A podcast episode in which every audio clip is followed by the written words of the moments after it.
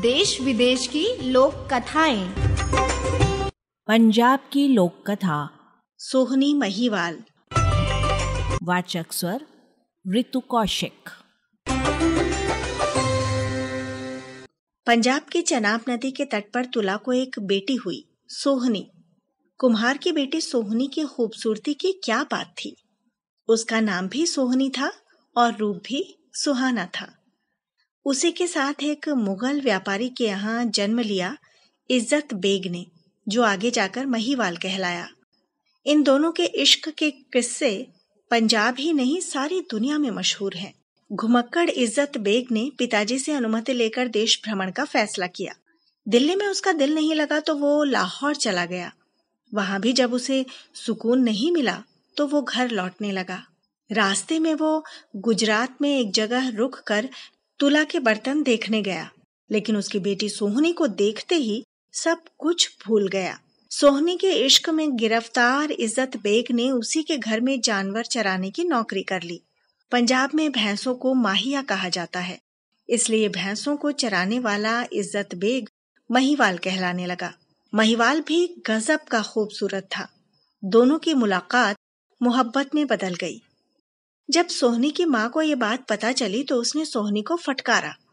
तब सोहनी ने बताया कि किस तरह उसके प्यार में व्यापारी महिवाल भैंस चराने वाला बना।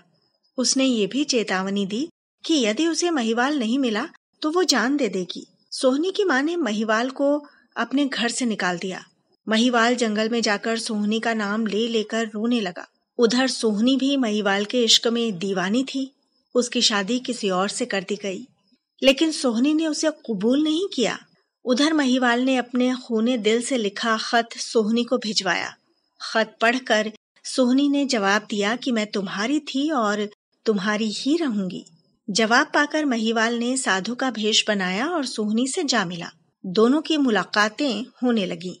सोहनी मिट्टी के घड़े से तैरती हुई चनाब के एक किनारे से दूसरे किनारे आती और दोनों घंटों प्रेम मग्न होकर बैठे रहते। इसकी भनक जब सोहनी की भाभी को लगी तो उसने सोहनी का पक्का घड़ा बदलकर मिट्टी का कच्चा घड़ा रख दिया। सोहनी को पता चल गया कि उसका घड़ा बदल गया है। फिर भी अपने प्रियजन से मिलने की ललक में वो कच्चा घड़ा लेकर चनाब में कूद पड़ी। कच्चा घड़ा टूट गया और वो पानी में डूब गई।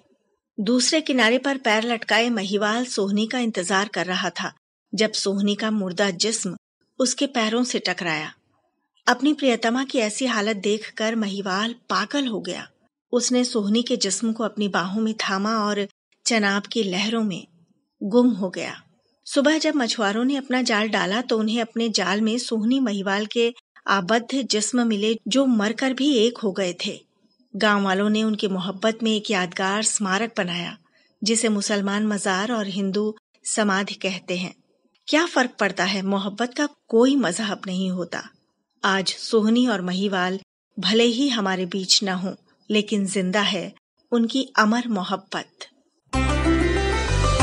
अभी आपने सुनी पंजाब की लोक कथा सोहनी महीवाल।